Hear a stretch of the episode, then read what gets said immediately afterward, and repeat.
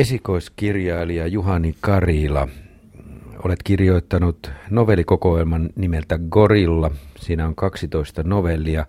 Kerro ensin vähän taustoistasi, mistä tulet? Olen kotoisin Itä-Lapista, syntynyt Kemijärvellä, kasvanut Pelkosen niemellä, Kairalan kylässä, käytännössä keskeltä metsää. Olen tullut ja päädyin opiskelemaan sitten toimittajahommia Tampereelle. Oikeastaan mä valitsin sen homman siksi, että siinä pääsi kirjoittamaan, koska mä oon aina halunnut kirjailijaksi ja tykännyt kirjoittaa, niin mietin vaan Opon kanssa, että no minne sitä kannattaisi. Ja Opo sanoi, että no miten olisi tämä homma. Ja mä, että no sinä joutuu haastattelemaan ihmisiä, että mä en ehkä siitä niin kuin kauheasti välitä, mutta kirjoittamaan sentään pääsee. Sitten myöhemmin mä opin senkin, että on oikeastaan ihan hauska tavata ihmisiä ja puhua ihmisten kanssa. Kohta kun menemme näihin sinun novelleihisi, niin kuuntelijat huomaavat, että ne ovat mielikuvitukseltaan aika lailla villejä. Mikä siinä on, että sieltä suunnasta tulee Roosa Liiksomia ja Maria Peuraa ja sen tyylistä, että, että, että onko se ympäristö, onko se lähtökohta jo sellainen, että se kehittelee aika vilkkaan mielikuvituksen? No sitä ympäristöstä puhutaan niin kuin paljon, se on jotenkin klisee, mutta kyllä mäkin jotenkin tykkään ajatella että siinä, että se luonto on aika semmoinen karu ja semmoinen autius, niin siellä jotenkin, no se voi kuulostaa vähän hassulta, mutta tuntuu, että se niin kuin ajatuskin lähtee nopeammin liikkeelle ja niin kuin lentää niin kuin kauemmas. Ehkä ei, ole, ei tule vastaan semmoisia jotain, miten se nyt sanoisi, ajattelun tai kuvittelun rajoja, ja koska Lappi on semmoinen myyttiin ja tarinoiden maa, ja vaikka se sanotaan, että lappilaiset ei paljon puhu, mutta tarinoitahan ne paljon kertoo, niin ehkä se jotenkin näistä pohjista tulee. Tässä tosiaan tässä novellikokoelmassa on 12 tarinaa. Huomasin, että niissä muutamissa toistuu pelaaminen tavalla tai toisella, ainakin neljässä, pallen kallossa kuningasasemassa, kun kana tappaa ja kolme uistelijaa sivutaan jollain tavalla pelaamista. Miksi nämä pelaamisasetelmat kiinnostavat sinua? Peli ylipäänsä, niin se on minusta aika hyvä metafora elämälle sinänsä, että mekin täällä ihmiset, niin me ollaan tuota kaikenlaisten sääntöjen puitteissa, niin vähän niin kuin pelilaudalla on pelissä tietyt säännöt, niin meil, meidänkin pitää noudattaa tiettyjä sääntöjä ja jokainen niin on tavallaan eri, eri taidoilla, eri kompetenssilla tässä pelissä mukana. Niin, niin se jotenkin on tullut hyvin luontevasti. Mä myöhemmin, sitten kun mä kirjoitin, niin mä tajusin kesken kirjoittamisen, että tämä se ehkä se raami on. Ja itse kyllä tykkään erilaisista peleistä paljon ja pelata niitä. Niin. Sitä vähän arvelinkin ja, ja, ja pakko kysyä, oletko kova ollut pelaamaan tietokonepelejä? Enpä ole kyllä ollut tietokone pelaamisessa kauhean kova. Mä, kun tiedän sen ääripään, miten, mikä on niin kuin kova tietokonepelaaminen, niin voisi sanoa, että mä oon semmoinen satunnaiskäyttäjä ennemminkin. Mutta en tiedä sen, sen, sen, sen pallonpompottelun nimeä, mutta äh, kuvasta näin, että teet sitä pienellä pallolla jalalla pomputtelet ilmaa. Mitä se oikein on? Footback on sen lajin nimi. Siinähän täytyy olla kauhean nopea. Joo, siinä vaaditaan jaloilta nopeutta.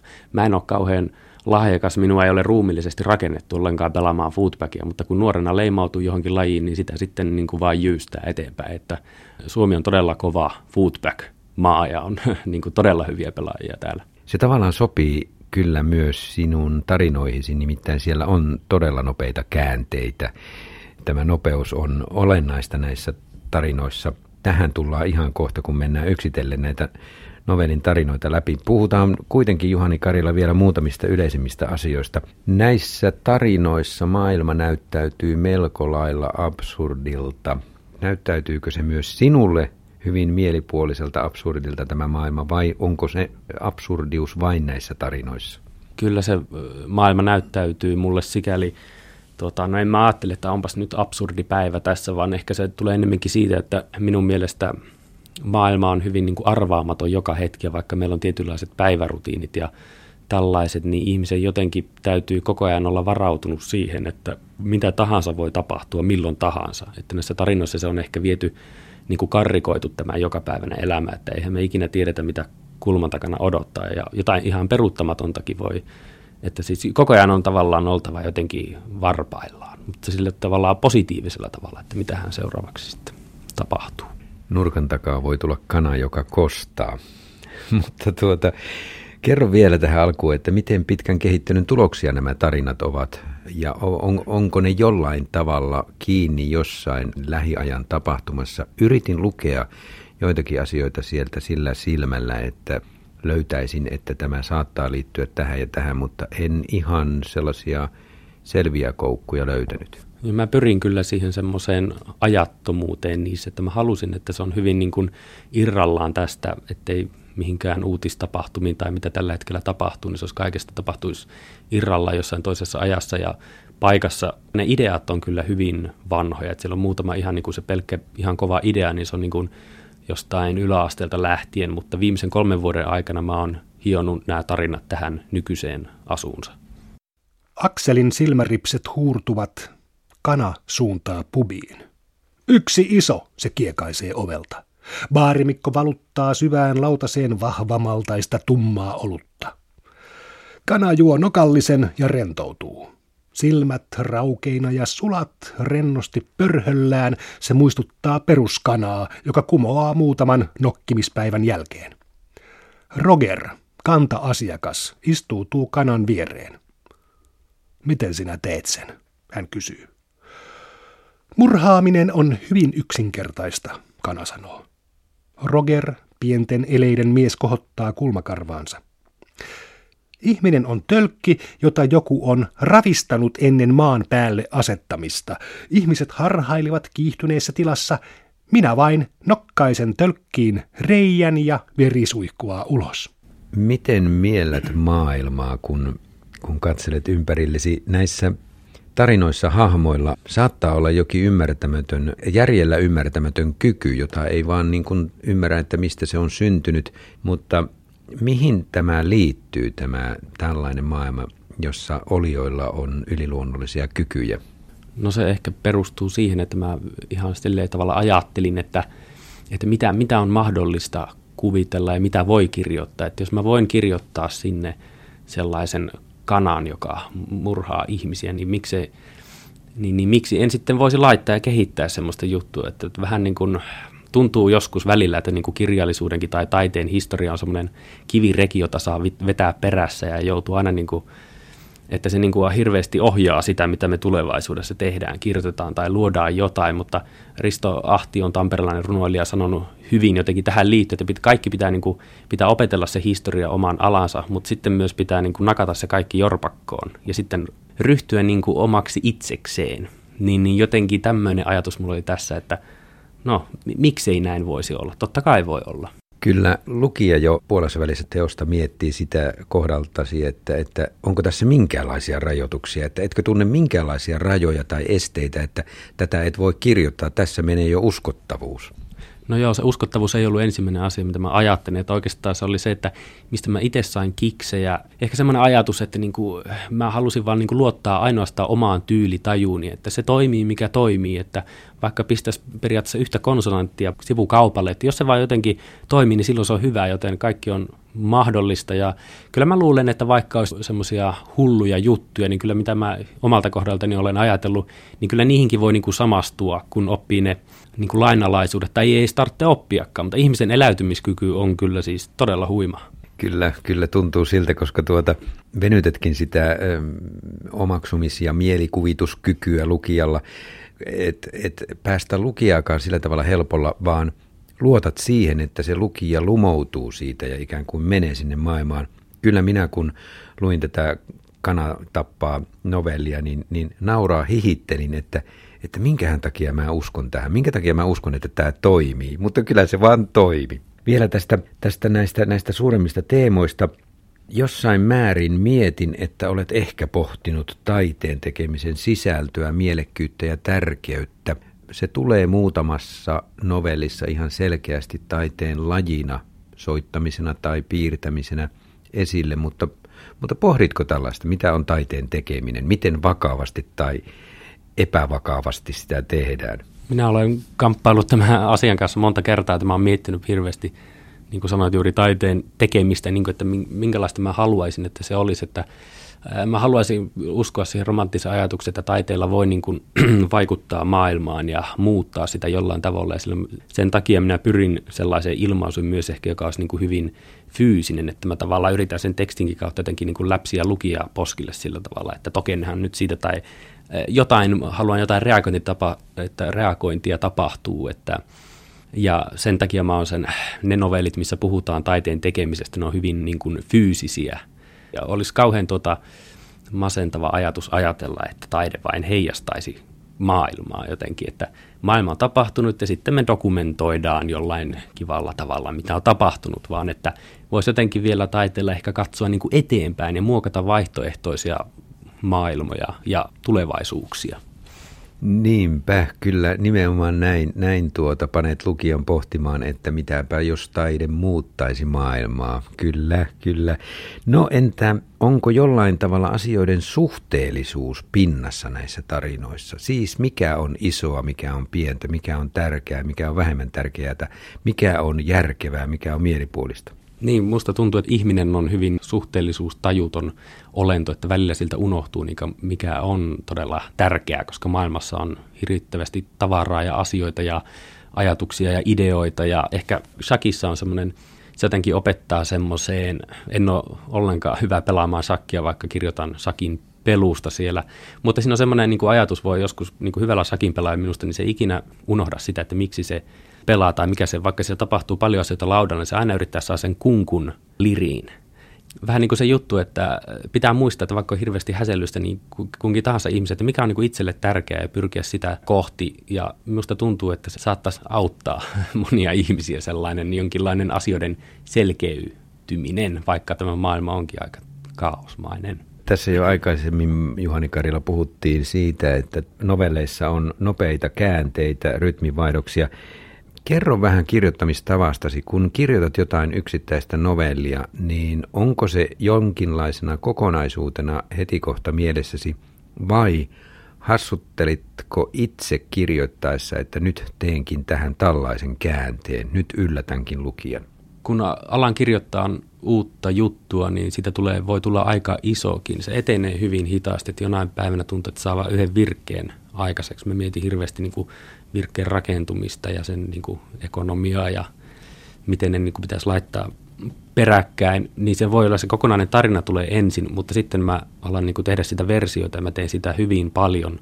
Ja se tavallaan, vedän tavallaan sen tarinan, että sitten kun mä huomaan, että mulla on tässä kehys, niin joku vain yksi kolmesta, kun mä saan valmiin tarinan, niin yksi kolmesta ehkä päätyy niin kuin jatkokehittelyyn vielä. Ja sitten mä niin kuin pyrin vetämään sen mahdollisimman tiukaksi, että mä käyn sen ihan läpi, että missä on niin kuin löysää. Ja kaikki niin kuin löysä ja ehkä jotenkin semmoinen hyvin tämmöinen kill your darlings meininki. Mä oon todella yrittänyt sen opetella, että tuota, vaikka tuntuisi, että joo, nyt sanoin tämä hyvin, mutta se ei ole ehkä ihan tarpeellinen, ei muuta kuin pois vaan. Ja vähän niin kuin semmoinen lukijallekin ehkä jotenkin sitä ajattelee itse, että haa, nyt tämmöinen sosiaalinen koe, että kuinka kauan se kestää tai haluaa, jaksaa lukea tätä. Ja sen takia ne jututkin on myös semmoisia lyhyitä, että sitten okei, okay, tämä nyt ei iskenyt, niin no seuraava sitten vaan, että koko ajan on semmoinen kiivas tahti.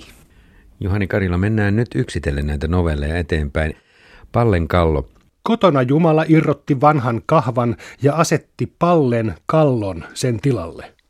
Peukalo meni silmäkuoppaan kuin uskonto ihmiseen.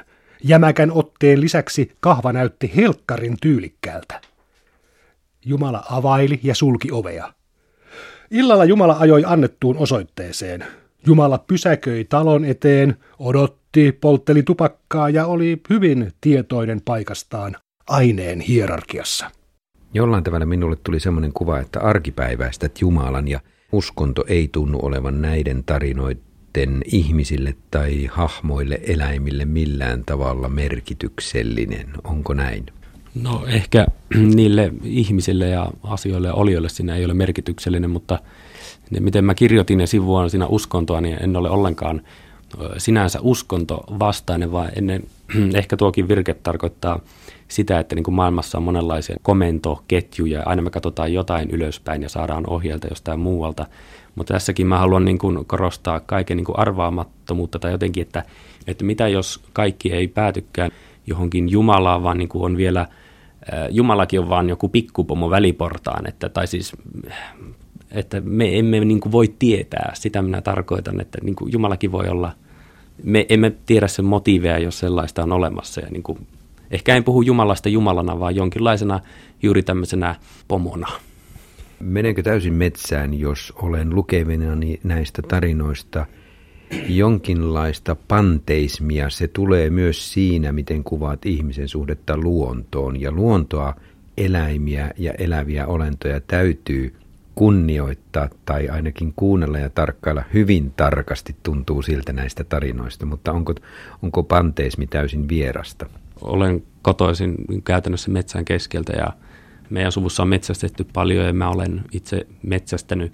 Jotenkin se luonto on hyvin lähellä ja olennot siellä ja minusta tuntuu, että jotenkin tässä on tapahtumassa semmoista, ehkä itsekin kun on tullut sieltä Lapista kaupunkiseutuun asumaan, niin tuntuu semmoinen omalla kohdalla ja ehkä yleisemminkin semmoinen vieraantuminen luonnosta ja jotenkin, että tulee mieleen, että miten me voitaisiin säilyttää semmoinen yhteys ja ymmärrys luontoon, koska kun ajatellaan nykyäänkin, nyt puhutaan aseiden, asekeskustelu on kouluampumisten ja muiden takia luonnollisesti pinnalla ja pitää ollakin, mutta niin kuin metsästyksen tuhoaminen niin kuin Suomesta sinänsä, niin kun metsästäjille on paljon semmoista hiljaista tietoa metsästä ja sen arvoista, niin, niin vaikea asia. Se on hyvin kompleksinen tämä mun luontosuhde.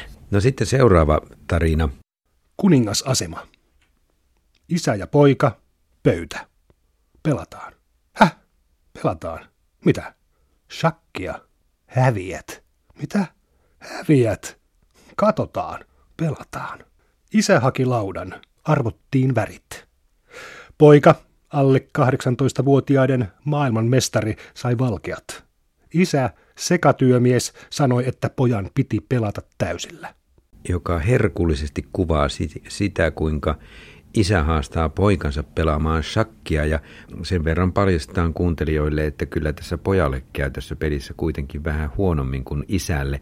Se ei ole kuitenkaan tämän tarinan juju. Juju on siinä aivan lopussa, millä tavalla isä selvittää sitä poikansa tappiota ja siinä on semmoinen outo, mutta minua kiehtova sävy.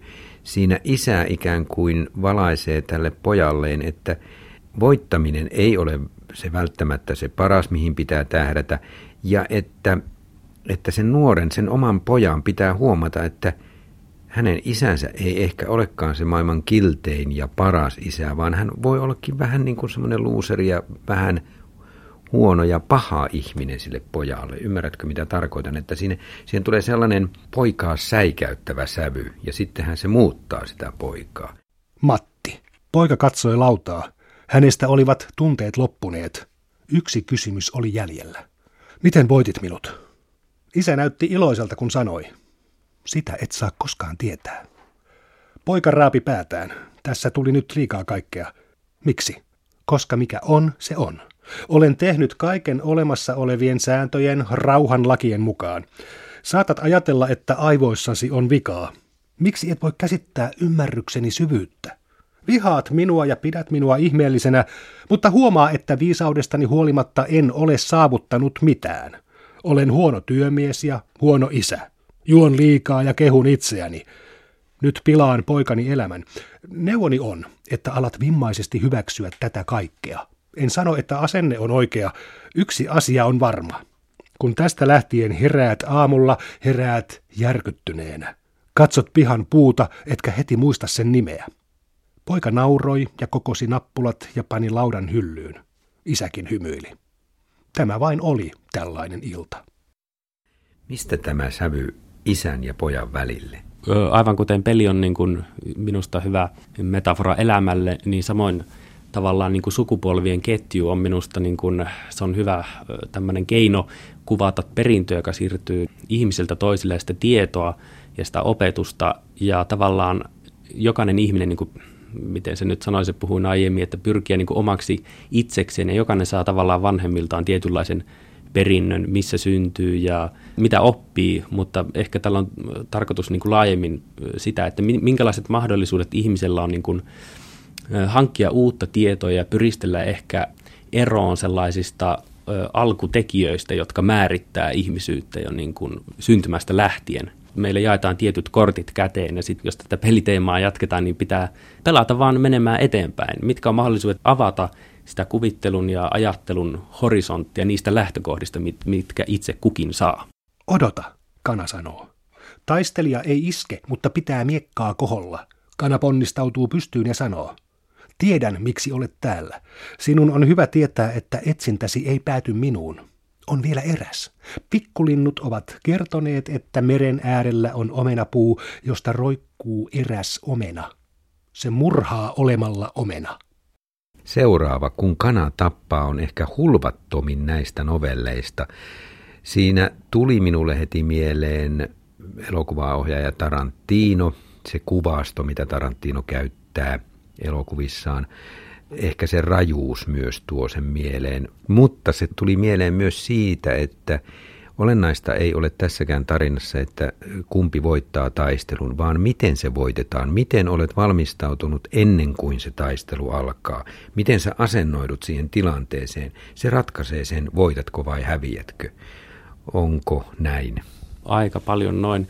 Ajattelen niin, että pelaamme tätä elämää koko ajan eteenpäin, niin aina silloin tällöin eteen tulee ylivoimainen vastustaja jokaiselle parhaimmillekin meistä. Ja lopulta mitä ihminen voi sitten tehdä, niin ei se voi määrittää sitä, että se ei voi päättää, että minä nyt voitan tuon, että joskus on vaan tuomittu häviämään vertauskuvannollisesti ja ainoa mitä se yksilö itse voi päättää on se asenne, miten se siihen suhtautuu ja se, että hyväksyykö se tosiasiat.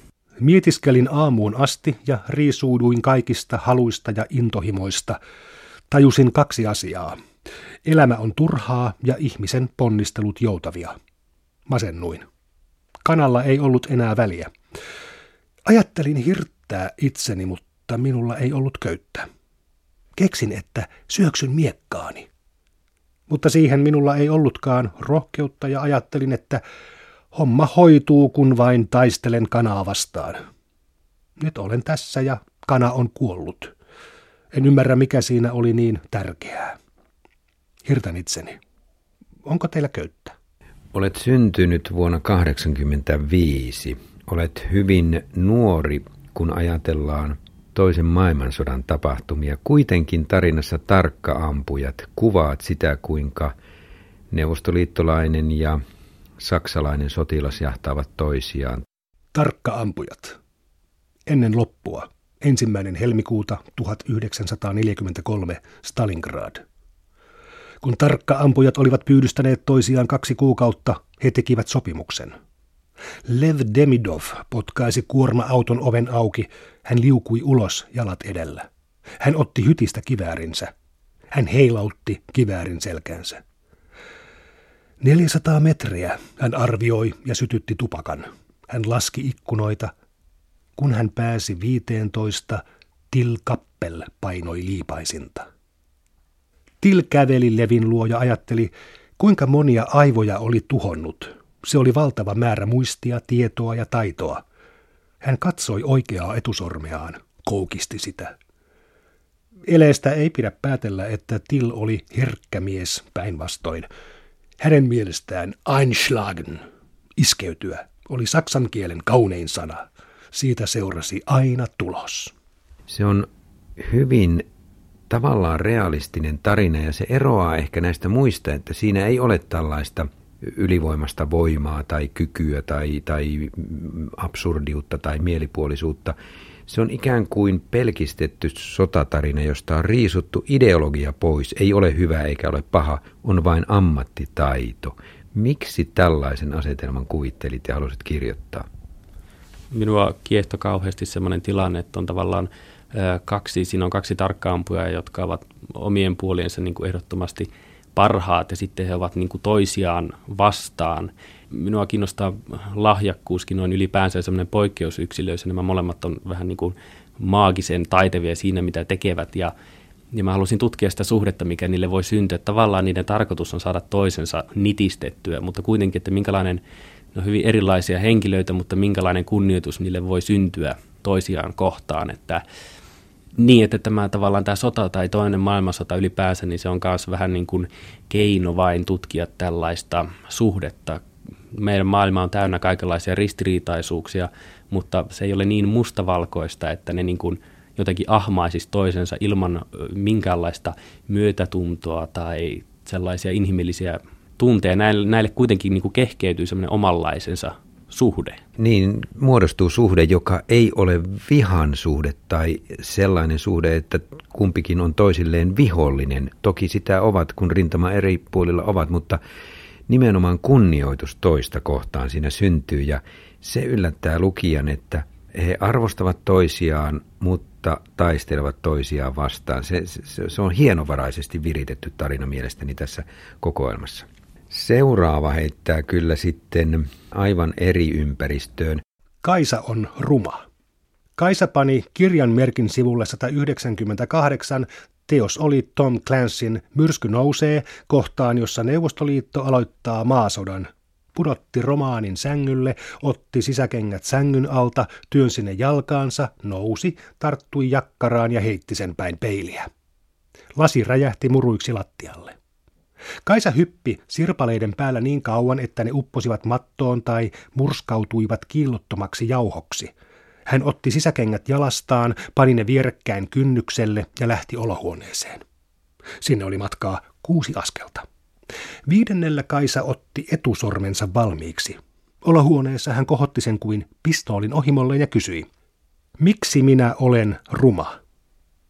Isä ja äiti tuijottivat häntä. Kaisa kysyi uudestaan. Te olette kauniita. Miksi minä olen ruma? Vanhemmat eivät sanoneet mitään, Kaisa huusi. Minä olen ämpäri ruma. Hän heittäytyi lattialle ja alkoi parkua. Siinä vanhemmat päättävät, että heidän lapsestaan Kaisasta tehdään rumaa. Kerrotaanko? Kerrotaan. Isä levitti kätensä. Kaisa kavahti pystyyn. Isä pyysi häntä istumaan sohvalle. Kaisa kieltäytyi. Hän ei pystynyt käsittämään lausetta, jonka isä seuraavaksi sanoi. Pyysimme lääkäriä tekemään sinusta ruman.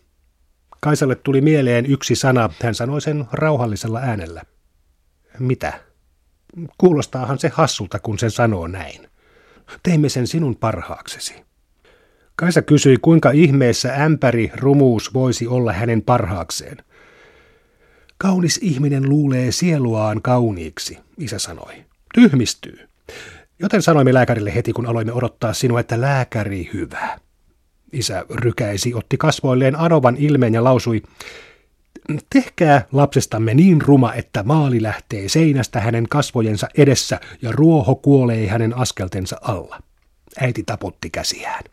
Jotenkin mä sain tämän ajatuksen, mä olin, että näinhän tämä tietenkin pitää tehdä, tai tämmöinen se pitää olla, että se on niin kuin hyvin liioiteltu ja kärjistetty. Tässä tulee taas tämä ketju, tämmöinen sukupolvien, että minkälaista perintöä voi niin kuin saada, että sillä on niin kuin jumalaisen kaunit vanhemmat tällä päähenkilöllä, henkilöllä, mutta itse on niin kuin sitten jotenkin aivan hirvittävä ja saa muut itkemään suorastaan kauhusta.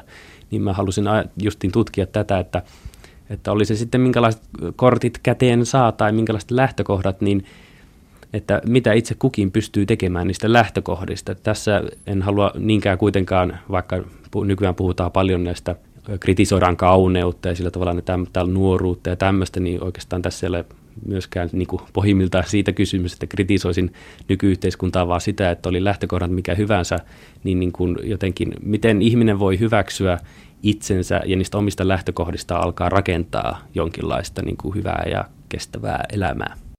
Gorilla. Tyttö piirsi paperiin neljä viivaa. Hän näytti piirustusta veljelleen, joka piirsi pöydän toisella puolella. Veli katsoi viivoja. Hän nousi ja meni ulos. Hän seisahtui pyykkinarun viereen ja jäi siihen.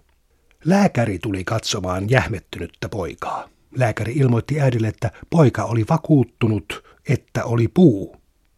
Äiti karjahti surusta. Hän kysyi tytöltä, mitä tämä oli sanonut veljelleen. Tyttö ei ymmärtänyt, vaan otti kynän käteensä – Äiti vaipui polvilleen ja puhkesi itkuun. Isä tuli töistä kotiin. Kun hän kuuli, mitä oli tapahtunut, hän halusi nähdä tytön neljä viivaa. Näytä ne viivat. Tyttö pudisti päätään. Isä ojensi kätensä ja hymyili. Tyttö ajatteli, ettei ollut mitään hätää ja näytti viivat isälle. Sitten seuraava tarina, minkä poimin, on Gorilla, eli se on tämän kokoelman nimikkotarina. Juhani Karila. Tässä tulee selvimmin esille se, mistä tässä ohjelman alussa puhuit. Teidät on jälleen hyväksytty kouluun, dekaani sanoi. Styge oli niin onnellinen, että piirsi taidekoulun irtoamaan maasta. Gorilla piteli käsissään Stygen tutkielmaa lampunjalasta ja katseli lattiaa, joka heilahteli. Oppilaat tarttuivat maalaustelineisiin ja toisiinsa. Koulu nousi metriin ja sitten se laskeutui alas. Helikoptereita laskeutui hänen ympärilleen, niistä purkautui yhdeksän hahmoa. Kulttuuriministeri, presidentti, kansliapäällikkö, urheiluministeri, nykytaiteen museon johtaja, kansallismuseon johtaja, hyvinvointivaliokunnan puheenjohtaja, yliopiston rehtori ja armeijan ylipäällikkö. Taiteilija näki heidät niin kuin maa heidät näkee. Lihaa. Lopeta, presidentti pyysi. Taiteilija kohotti vihreän sormensa, johtajat huokaisivat ihastuksesta. Onko teillä lainkaan käsitystä, mitä minä voin tehdä kaikelle, mitä on? Taiteilija kysyi. Tässä olet taiteen tekemisen kääntynyt sillä tavalla päälailleen, että tavallisesti taiteilija heijastaa maailmaa ja maailman ihmeitä ja tapahtumia, mutta nyt tässä taiteilija piirtää asiat ensin ja sitten ne yllättäen tapahtuvat ja näillä piirroksilla on valtavan suurikin vaikutus. Mitä tällä tarinalla haluat kaikkinensa kertoa? Tämä liittyy siihen minun taiteen miettimisen ongelmaan, että miten taiteella voi vaikuttaa maailmaan ja voiko sille. Ja tässä mä tavallaan vein sen niin kuin äärimmilleen, että jos taiteilija kuvittelee maailmaa ja luo niitä kankaalle tai kirjan sivulle tai jonnekin, niin jos se, ne olisi oikeasti olemassa, niin se olisi niin kuin jotenkin, en mä sano, että se on ideaali tapaus, mutta mä haluaisin kuvitella tämmöisen ske- skenaarion, missä niin kuin taiteella oikeasti niin rajat ovat, niin kuin, niitä ei oikeastaan ole ollenkaan. Sitä oli kauhean hauska ja terapeuttinen tehdä. Sille kaksoistarina on tämä Joku pelastaa sinut. Siinä on pianon soittaja, joka soittaa pianolla niin klassikokappaleita, että opettaja ei kestä sitä. Hän ei halua, että piano soitetaan palasiksi näin tunteikkaalla tavalla. Haluan oppia soittamaan pianoa, mies sanoi. Nainen kehotti miestä istuutumaan soittajan penkille. Mies istuutui. Nainen penkoi nuottihyllyä. Hän asetti miehen eteen seitsemänvuotiaan oppilaansa säveltämän satupuun. Mies huitaisi nuotit lattialle. Hän löi flyygeliä nyrkillä. Flyygeli parahti, mies löi uudestaan. Mies pieksi koskettimia. Flyygeli haukahteli ja karjui. Raskaita sointuja pärskyi sen kiiltävältä leualta. Mies nosti satupuun lattialta. Hän asetti sen nuottitelineelle kuin halon pölkylle. Miehen sormista tuli metsureita. Sahanpuru lensi kauhistuttavassa komeassa kaaressa. Nila repeytyi jälsistä. Mahla valui kuin veri. Nuotit leikkasivat riemuissaan hedelmien lihaa. Kun mies oli valmis, satupuusta oli jäljellä kuivan käppyrä risu. Nainen oli tyrmistynyt. Mies näytti apealta. Flygeli huohotti tyytyväisenä. Olen syvästi sieluun haavoittunut mies, mies sanoi. Jotenkin tuli mieleen tässä, että haluat myös sanoa, että jos jokin tehdään taiteessa äärimmäisen tehokkaasti ja niin hyvin kuin vain osataan, niin siihen tulee jotain luonnottomuutta mukaan. Kaikessa äärimmäisyyksissä on on varmasti jotain luonnotonta. Joka päivä puoli viideltä hän tuli ja soitti kaikkea, mitä nainen laittoi hänen eteensä. Schubertin Wanderer-fantasiasta hän kidutti pölyisen aavikkoretken. Prokofievin konsertot hän juoksutti tajuttomiksi. Rahmaninoville hän nauroi. Kun nainen yritti viedä konsertot pois, mies kielsi. Hän soitti pelkästään finaalit, mursi niiden aistikkaat sointukuviot kuin hauraat luut ja potki sirpaleet pitkin lattiaa. Chopinin vallankumousetydiin hän tarttui kuin uhmaikäiseen lapseen. Miehen käsittelyssä puolalaisten kansannousu muuttui Dresdenin pommituksiksi, juutalaisvainoiksi, maailmansodaksi. Miljoonat kuolivat hänen valkoisten ja mustien kivääriinsä loputtomassa tulessa. Tuota tarinaa, kun mä tein, niin mulla oli siinä ajatuksena jonkinlainen tällainen kulttuurin dekonstruktio. Pianonsoittaja mies tavallaan rikkoo siinä kulttuurin rakenteet. Se niin kuin hajottaa nämä musiikkikappaleet niin kuin osiinsa, ettei sillä naiselta katoa tämmöinen järjestelmä tai mikä tahansa, mihin se voi tukeutua. Että se on tavallaan jotenkin ihmisen palauttamista alkuasetuksiinsa ennen kulttuuria tai jotain tämmöistä, että jos siinä korilla novellissa tavallaan niin kuin luodaan koko ajan uutta, niin tämä on itse asiassa tämmöinen hajotusjuttu, mutta lopussa kuitenkin niin tavallaan siitä olisi mukavaa, jos jäisi semmoinen olo, että niin kuin hajotetaan asioita, mutta se on niin kuin vähän käännetty maa, että siltä voi sitten versoa jotain uutta lisää. Sitten tämä viimeinen tarina, Tyhjä torni. Melkoista olla hirvitornissa syksyllä. 300 metriä näkyvyyttä yli ohuiden mäntyjen, kirpeä ilma. Hirvi tulee hiljaa. Kaikki on menetettävissä. Eläin ja ajatus tulevat peräkkäin, eikä Uuno tiedä minkä takia. On aika kuunnella. Vasemmalla ryskyy pihlaja, oikealla ryystää järripeippo. Nuorena Uuno kiipesi torniin kaksi pienaa kerrallaan. Huipulla hän katsoi ympärilleen ja pienillä nyökkäyksillä ampui silmien väliin jokaista oravaa suurempaa metsän eläintä. Te olette minun, hän sanoi silloin. Minä olen teidän, hän sanoo nyt. Niin, että vain huulet liikkuvat. Hän pyytää hirveä luokseen. Seuraavana syksynä metsästysseura lupasi pokaalin sille, joka ampuu eniten hirviä. Uno tyrmistyi. Mitä hän, varpa voittaja, palkinnolla? Verkon painoksi. Kultamaali lohkeelisi lastuiksi, myrkyttäisi kalat. Pokaali hyllyyn. Siellä oli käpyjä roimatunturista. Uuno päätti, ettei tapa ainuttakaan hirveä. Hän kävi metsällä, sillä kukaan ei saanut epäillä. Hän mekasti mennessään passiin. Piti ääntä, jota ei kuule kaveri, vaan hirvi. Hm, helppoa astua oksan päälle vihellellä, ottaa evääksi näkkileipää. Kun koirat eivät olleet lähellä, Uuno ulvahti kuin susi. Se sai hirvet vauhkoiksi. Ne laukkoivat päin pyytäjiä kuin mieltä vailla. Passiketjussa luodit ujelsivat, piiput kuumenivat ja hirvet huusivat. Uuno istui tulilla ja veisteli makkaratikkuja. Tässä on ihan selvä ihmisen suhde luontoon – ja se päätyy siihen, että luontoa on kunnioitettava ja tämä mies ei tule ampumaan sitä hirveä. Miksi? Se on erittäin hyvä kysymys. En itsekään tiedä sitä asiaa. Toisaalta sen voi lopun nähdä myös sillä tavalla, että se hirvi on siinä lopussa haavoittunut ja saattaisi olla ihan armollista. Se saattaa kitua aika kovastikin ja viettää aika karun loppuelämän, niin saattaisi olla, en tiedä millä mittarilla, mutta oikein ehkä niin kuin lopettaa sen kärsimykset mutta lopulta niin ei käy, että ne molemmat on vähän niin kuin eläin on fyysisesti ja se mies on ehkä tälleen sieluun haavoittuneena, molemmat katoaa sinne metsään, että äh, haluan korostaa sitä, että tämä niin kuin ihmisen su- suhde luontoon, niin se on hyvin kompleksinen ja en tiedä, onko siihen minkäänlaista ratkaisua, mutta kuten sanoit, niin luontoa ja elollisia siellä pitää kunnioittaa kyllä.